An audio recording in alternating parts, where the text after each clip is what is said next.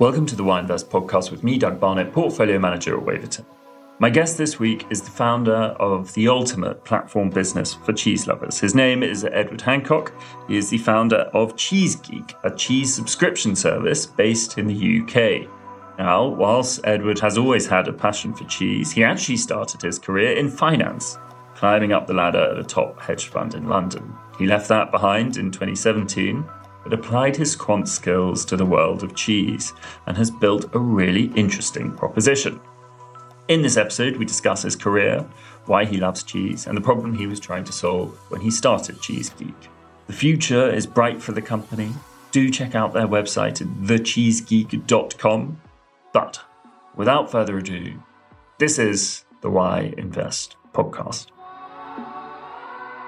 Edward Hancock, welcome to the podcast. Edward, we're going to start with your background. So, where did you grow up? Where did you study? And how did you start your career? Yeah, thanks for having me and, great to have the conversation. Um, I grew up in southwest London, which uh, was actually where I've spent pretty much the entirety of my days. I've lived a sheltered existence. I was born in Kingston, grew up in New Malden, Raynes Park, and Kingston, and then moved to Putney, and now I'm in Wandsworth Common. So I really haven't moved very far from where I fell from the tree, as it were. So I went to King's Wimbledon as well, and so schooling was all around there. And then made the huge leap out of SW to go to Charterhouse, and then an even bigger leap to Newcastle Uni, which was for me like traveling the other side of the world, I suppose. Yeah, and then after uni, went into finance and had a very traditional career in finance. What were you doing in finance? How did you sort of start your career? Yeah, so I um, when it came to A levels, I wanted to do something different. I was probably slightly bored by the existing subjects I'd spent the last half a decade doing. Economics looked exciting. It looked quite interesting. And it looked like something I could maybe apply to the real world. So I did economics for A level and really enjoyed it. So then I went on and did that at uni as well. A lot of it was also because my mum was quite traditional in terms of she wanted me to have a stable, predictable career. So that kind of accountant, doctor, finance, career trajectory. So that probably had a bearing as well on it. She wanted me to go into accounting, but that was far too dry for me. So economics seemed like a decent compromise. So read economics at Newcastle and then probably didn't apply myself quite as much as I could have done. And a 2 1 from Newcastle doesn't put you in the top tier of graduates. You know, not bad, but not top tier. So I ended up starting at the bottom rung of the ladder when I when I came out of uni, joined a small hedge fund as a junior fund admin. And yeah, started at the bottom rung of the ladder, but learned a lot. And actually I think now looking back, it's a cliche everyone always says, you know, you learn a lot from the journey. But I think starting from the bottom and working my way all, all the way up to the top has has been a great lesson and probably stood me in good stead for a lot of the things that have followed since. And so, how many years did you work in finance before you founded the Cheese Geek? Uh, so I joined Chamomile in 2008, I think, or 2007. It was actually just before the financial crisis, mm-hmm. December 2006, actually, I think it was. So I had about 18 months of the old world of finance, which was wining and dining and lots of lavish gifts every Christmas. I got the back end of that and then went into the new financial world, which was post financial crisis. And I've stayed at the same business until 2017, 2018, at which point I moved to more of a consulting role with them because I wanted to explore, you know, this cheese opportunity. In that time, I went from the bottom rung of the ladder and I made it up to becoming a fund manager. We built a systematic trading strategy. I became a chartered financial analyst. So things were going to plan. My mum was delighted, absolutely delighted. But sadly, I was to then throw a spanner in the works and have a slight change of direction. Well, let's explore that spanner and, and let's introduce the Cheese Geek. What problem were you trying to solve when you started? What happened was my local cheesemonger closed down. And for the first time, I was forced to think outside the box when it came to buying my cheese. So my nickname at school and at uni was the cheese monster. There's definitely this sense of inevitability that I would have ended up in cheese, but probably not via the route I did. Is that because you like cheese rather than any? Love cheese, yeah, absolutely love cheese. And I suppose at some point there's always that. I call it risk, but there's always that chance that you end up doing something that you love rather than doing something that you think you probably should. Not everyone always makes that step. But I guess for me, it happened because my work in finance had become less manual. You know, it was an automated trading strategy. So I had more time to think about other things. But like I said, my local cheesemonger closed down. So I, I had to start thinking, well, where do I get my cheese fix from? And I realized traipsing around London that the experience just wasn't that great. And coupled with that, I thought, well, if I loved chocolate, I'd go to Hotel Chocolat. If I loved craft beer or wine, there was great consumer brands that were innovating in those sectors and industries that had really lifted that product to another level over the years. But cheese was still super traditional. So you had to go around London, go to your cheesemonger, and most people will understand what I say here when I say you get that feeling when you walk in, there's 60 cheeses in front of you. You can't pronounce most of them. You have no idea what they are. And the whole experience is slightly detached. And it's very, it was just something that I felt could be done better. And so I decided to do it better. I have a great deal of sympathy with that feeling you, as you walk into a cheese shop. I mean, it's not a dissimilar feeling to when you walk into a jewelry shop. The whole thing is quite overwhelming. So, what were you trying to set out to do with the Cheese Geek? Yeah, so it was really accessibility. If there's one word that I'm trying to get to here, it's accessibility because you have this huge disconnect that people obviously know cheese, they love cheese. Over 80% of us eat cheese at least once a week. 91% of us eat cheese, full stop. So it's a massive industry. No one needs to introduce what cheese is. And yet, it's also one of those cheeses where people often apologize for not knowing much about cheese. You know, you walk into a cheese shop and go, Look, I'm, I'm not a cheese expert. I don't know what I'm doing. It's the same with wine. You have this defensiveness off the bat. And that's even for people that have a cheesemonger near them. So accessibility was the big one. It's how can we get people, the general public, not just the cheese connoisseur, or the cheese guru, but how do we get the average person engaging more with cheese and particularly British cheese? And I think the second element to that is the fact that unlike many other products like coffee or chocolate, cheese is produced in the UK. I mean, we produce over 750 varieties of cheese.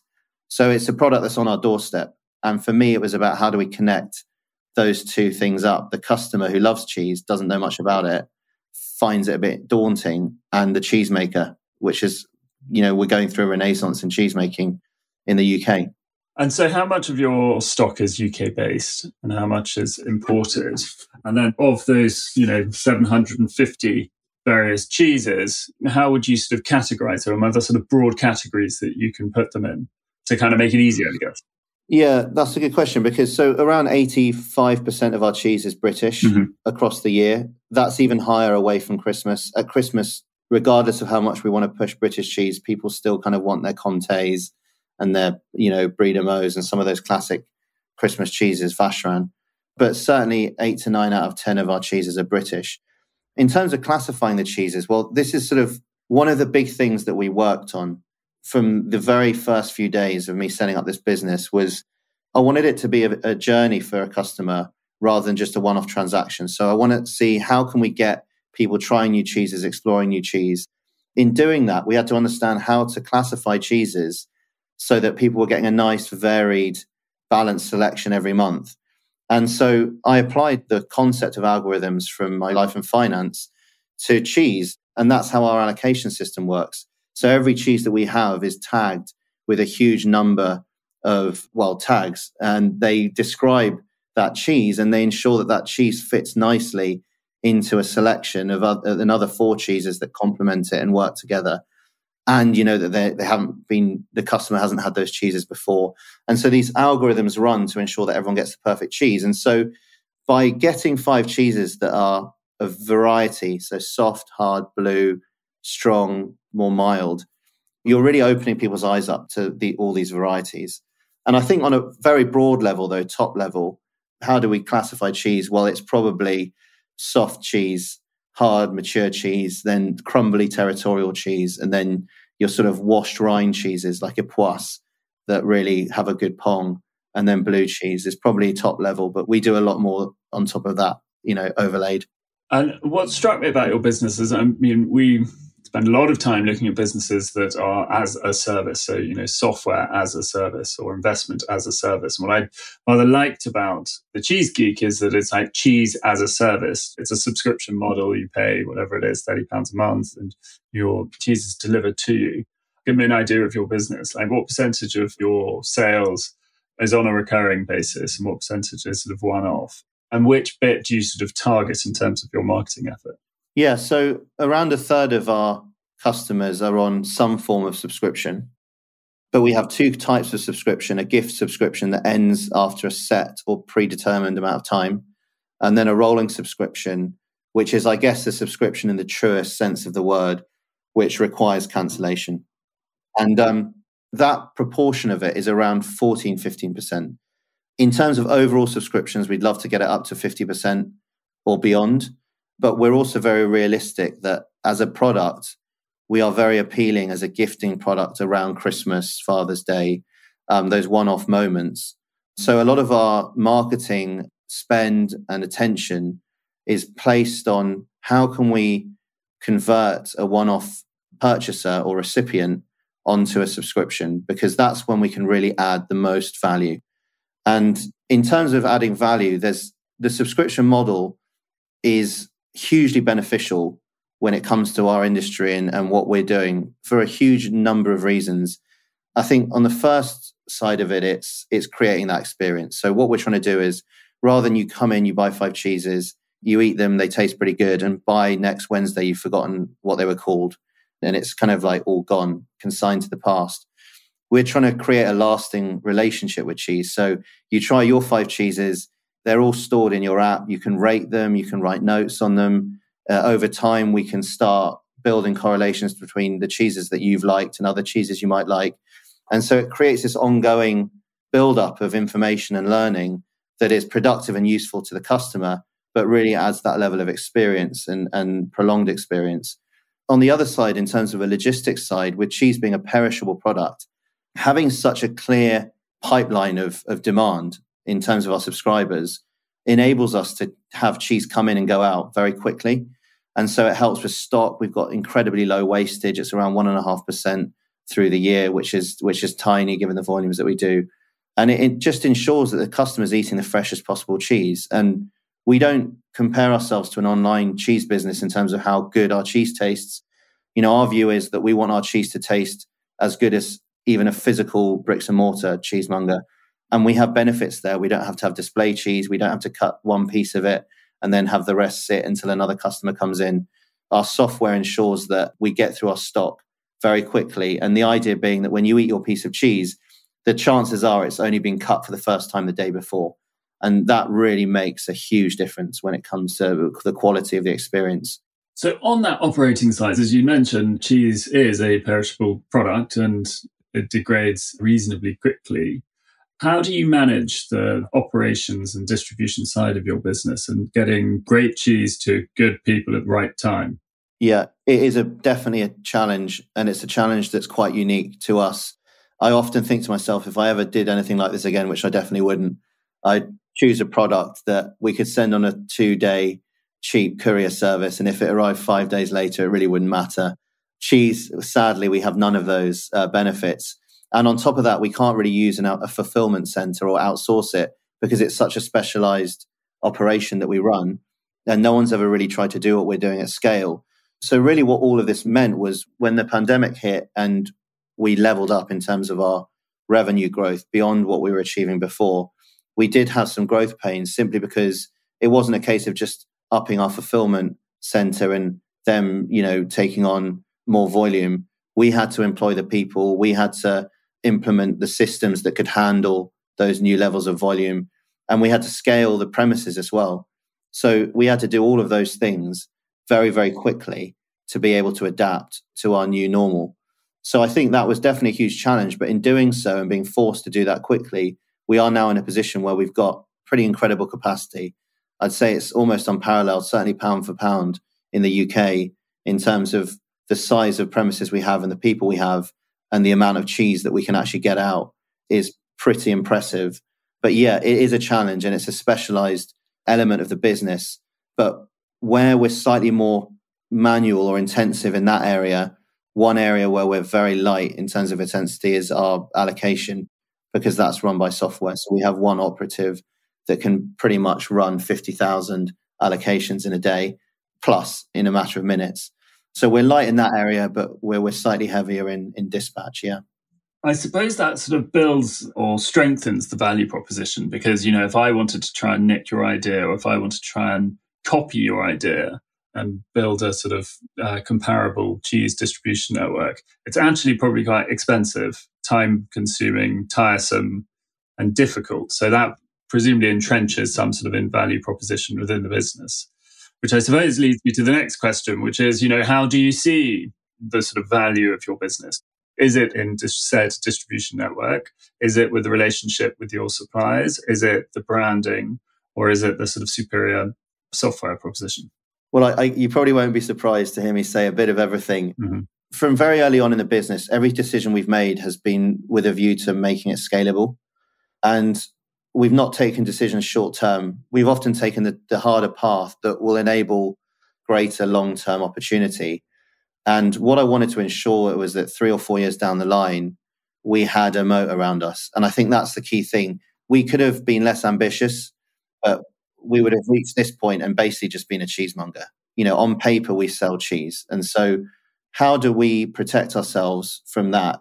And I think the big things that we have in terms of what we do like you alluded to, operationally it is challenging and it does require investment.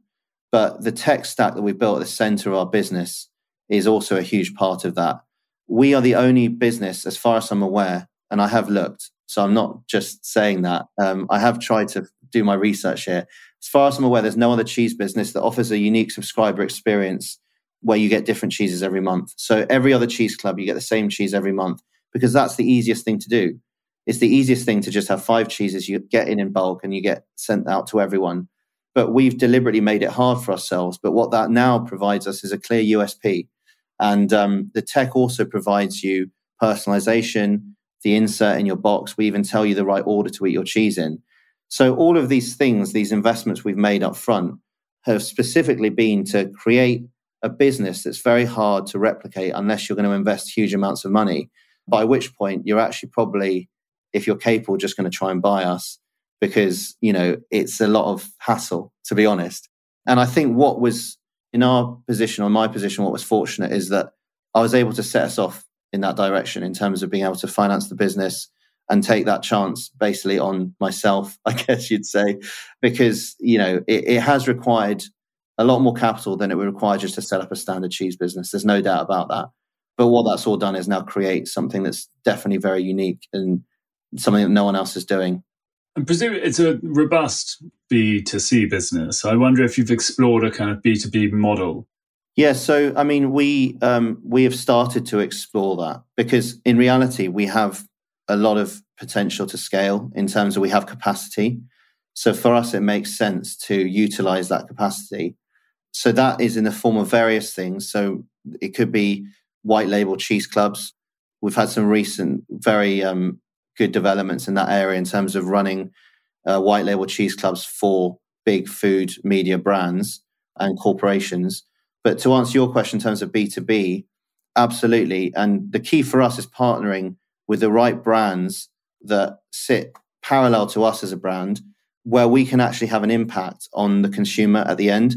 So for us, what that means in practice is less of a priority is for us to just supply cheese to say, for example, a Michelin star restaurant, which is then presented on a menu and on the plate, and you'd never know the cheese was from us. What we're more looking towards doing is partnering with, for example, like minded wine bars where we can supply the cheese, um, supply QR codes, and have more information or richer information for that consumer who's sitting there. They've got their nice wine, they've ordered a cheese board, they can QR code each of the cheeses, find out more information on the maker, where it's from, and, and even link it ideally to their Cheese Geek app, put it on their wish list, rate the cheese once they've tried it. So it's that Vivino concept of enriching that cheese experience wherever it might be. And we want to reach every customer that's interested in cheese, whether that's in a wine bar, whether it's in a hotel, but we want to have our brand visible in that experience. And so that's really where we're going to next. And we have started. So we've recently started a relationship with Humble Grape, the wine bars. We've now signed a contract to run, I think I'm allowed to say this now. We've just signed with BBC Good Food wow. to run their cheese club. They have a similar thing with uh, with Laithwaites for their wine. So that's a huge coup for us. They're the biggest food media brand in the UK. They've got kind of 77 million plus monthly page views and 25 million plus monthly unique users. So that gives an idea of where we can go with this because I guess ultimately the, the bottom line is we're not trying to just become the cheese subscription business. That's where we're starting. But ultimately, what we're trying to become is the iconic cheese brand and reframe the relationship a customer has with cheese wherever they're having that relationship, whether that's in a restaurant, a bar, even if it's from a supermarket or from us directly. And changing tack, Edward, thinking about raising capital, because I know you're about to embark on your capital raising journey. The first question is what doors have you been knocking on so far? Have you been tapping on the, the friends and family door? Are you sort of looking more at the sort of angel investors or indeed the venture capitalists themselves? We've had a couple of rounds with angels already, which was fantastic. And the great thing about angel round is it's not informal as such, but it's definitely lighter in terms of due diligence and how time consuming it is.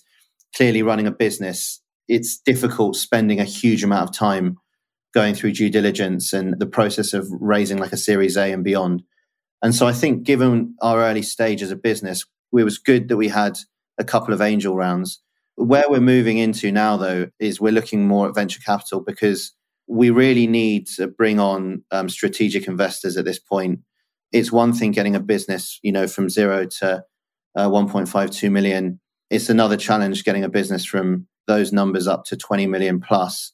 So for us, I think what's really important now, as well as the, the funding, of course, it's what can that investor bring in terms of experience in that sector with that kind of business and taking them from two to 20, I think is the key thing. Have you had to adjust your message to those investors? Have you had to change to tighten up your, your investment deck?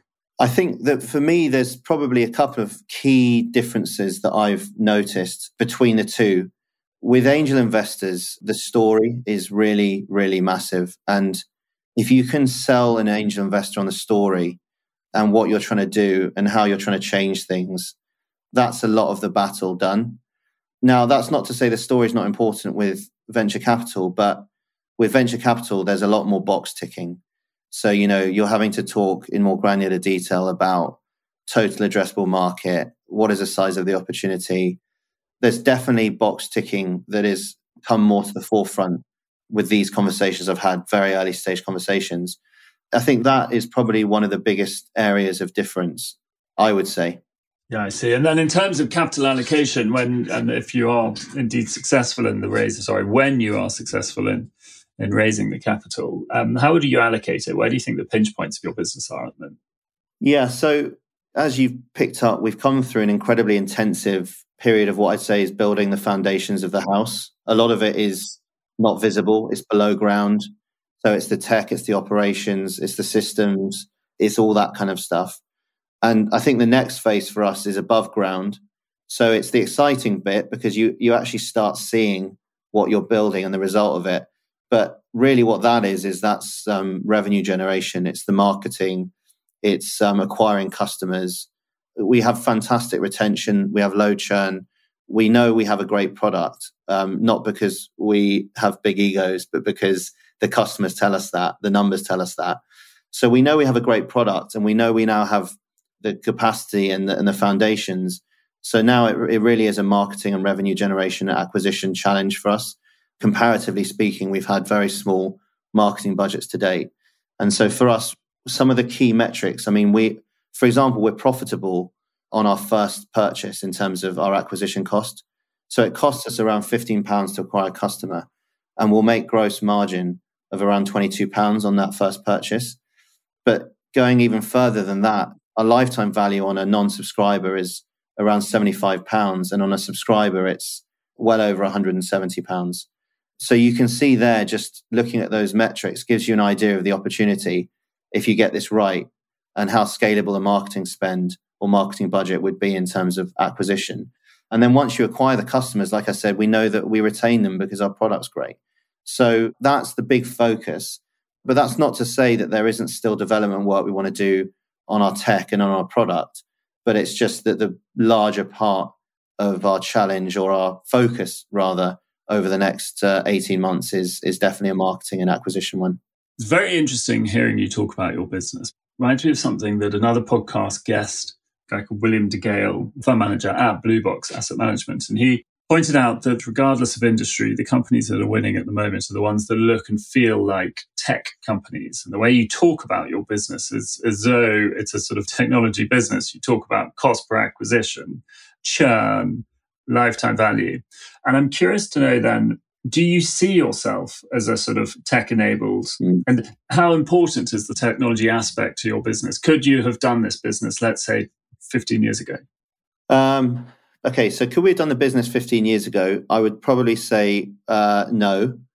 And there's a number of reasons, not just tech, even in terms of like food tech, in terms of having insulating the boxes and chilling your cheese down and mm-hmm. the reliability of courier. So logistically, probably no. But on top of that, in terms of tech, a lot harder because you know you're relying on understanding your customer implicitly through the data but on top of that, building our our algorithms and building CASI is what we call our allocation software, cheese allocation software, mm. probably would have been a lot harder because of the systems that we use to build it, but also the people required to build it. Um, you know, so Salesforce has been around for a while, but really, the longer something's around, the more specialists you get that are capable of doing what you need it to do. And so I think the simple answer to your question is probably not, or certainly not as effectively as we're doing it now.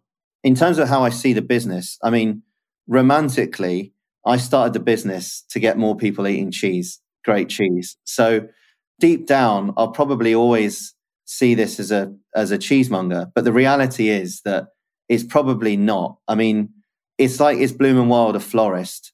You know, technically yes, but really what makes Bloom and Wild valuable is their tech, and what makes us valuable is our tech. And what that means in terms of real substance is that our tech enables us to scale this business, not just in the UK, but internationally. And it enables you to take a far larger proportion of the opportunity than if you didn't have the tech. And that's what it comes down to. I think you could build a really lovely family run business selling cheese, having, you know, a bit of e-commerce, a website, tracks and data, and you're going to reach a point where you max out a nice number that probably earns you a decent living. But really, for me, that's not what I've built this business to do. I built this business to become sort of an iconic global brand, not because I want to have a legacy, but because I honestly want to get people eating great artisan cheese. And I think the world is going in that direction. I think we're probably five years away from it being really obvious that mass dairy is dead. There's not much money in sort of dairy farming from the perspective of selling milk. And the consumer will dictate that because the consumer cares a lot more about the product they're eating. They're far more conscious and they'll eat less but better when they do. And so I think really that's what we're trying to position ourselves to provide that service that the customer is going to demand, you know, already, but also progressively in, in the longer term. And I have this vision that one day with our Cheese Geek app, you'll be able to travel to most countries in the world and within 24 hours be able to get local cheese sustainably sourced and farmed, sent directly to you wherever you might be. I think that's quite an exciting moonshot to have in my mind for the business. It's an exciting proposition indeed. Um, I want to go back to the the challenges of being a, a first time founder because you know I wondered if any of your experiences, either at Charterhouse at Newcastle or indeed at the hedge fund, prepared you for the difficulties and the challenges of becoming a, a first time entrepreneur. Definitely not. Definitely not. And um, things may have changed since I was at school and uni. They may have changed. I'm not sure if they have, but they may have done. But certainly when I was going through the education system, it was very structured and quite rigid. So you did your subjects, your classical subjects. You went to uni to read. Everyone went to uni. So back then, you know, early 2000s, it wasn't really a question of whether you were going to go to uni or not. Everyone went to uni. There was no choice there. And the view was that you were going to go and read something and then go and get a job somewhere. And at no point throughout my entire academic development did entrepreneurship or starting a business really come into the conversation at all as an option.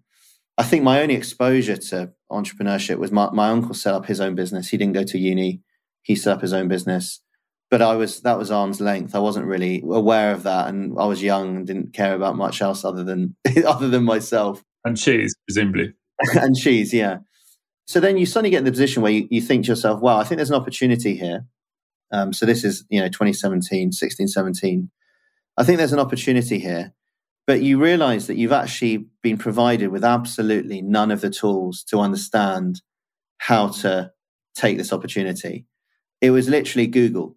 I mean, I just Googled everything. I Googled, you know, where can I get cheese? I Googled, how do you cut and wrap cheese? But beyond that, it was things like, how do you set up a company?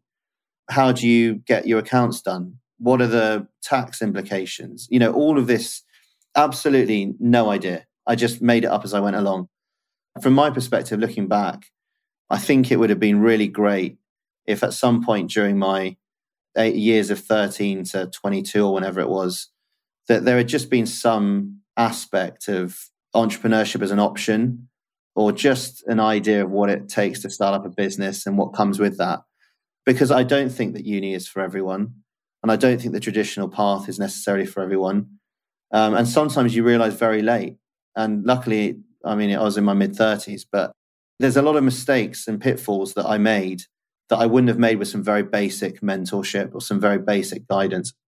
Yeah, that leads me on to the final question, which is, you know, what advice would you give to budding entrepreneurs, you know, entrepreneurs who are maybe coming out of school or coming out of university, who are thinking about doing something on their own? And what advice would you give to them, or what tools do they need to equip themselves with to be successful?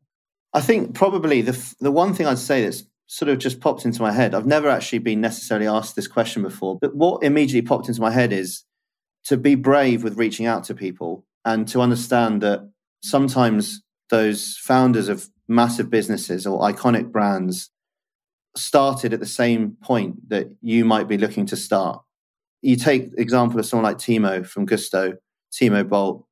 You know, he he started up very humble beginnings, delivering the, these ingredient packs himself, grafting along. He's a lovely guy. I've spoken to, you know, he's very generous with his time. And I, I think from an early stage, I saw these people as inaccessible people that I couldn't reach out to. And I think I wish I'd been more forward and just reached out to as many as possible. And I know now that if I'd done that, I would have had a few come back and any advice they could have given me would have been invaluable. So I think that's probably one thing I would have done. And I'd have searched out any mentorship programs, anyone out there offering advice. You just can't have enough advice and guidance. And then it's up to you what you do with it. But I, I think I felt that I had to do it myself because no one would have any time to help me. And it probably led to a few mistakes and errors. Um, certainly, if people reach out to me in that way, I do everything I can to try and be sort of generous with my time. Be brave and look for mentors. I like it. Yeah. Edward Hancock, thanks for joining me. Thanks a lot. Great to chat. Thank you for listening to the Why Invest podcast with me, Doug Barnett, portfolio manager at Waverton, and our guest this week, Ed Hancock from The Cheese Geek. If you've enjoyed this episode, or indeed the series, why not like us, subscribe to us, and let your friends and colleagues know. The information provided during this podcast does not constitute investment advice and should not be relied on as such. It should not be considered a solicitation to buy or an offer to sell a security.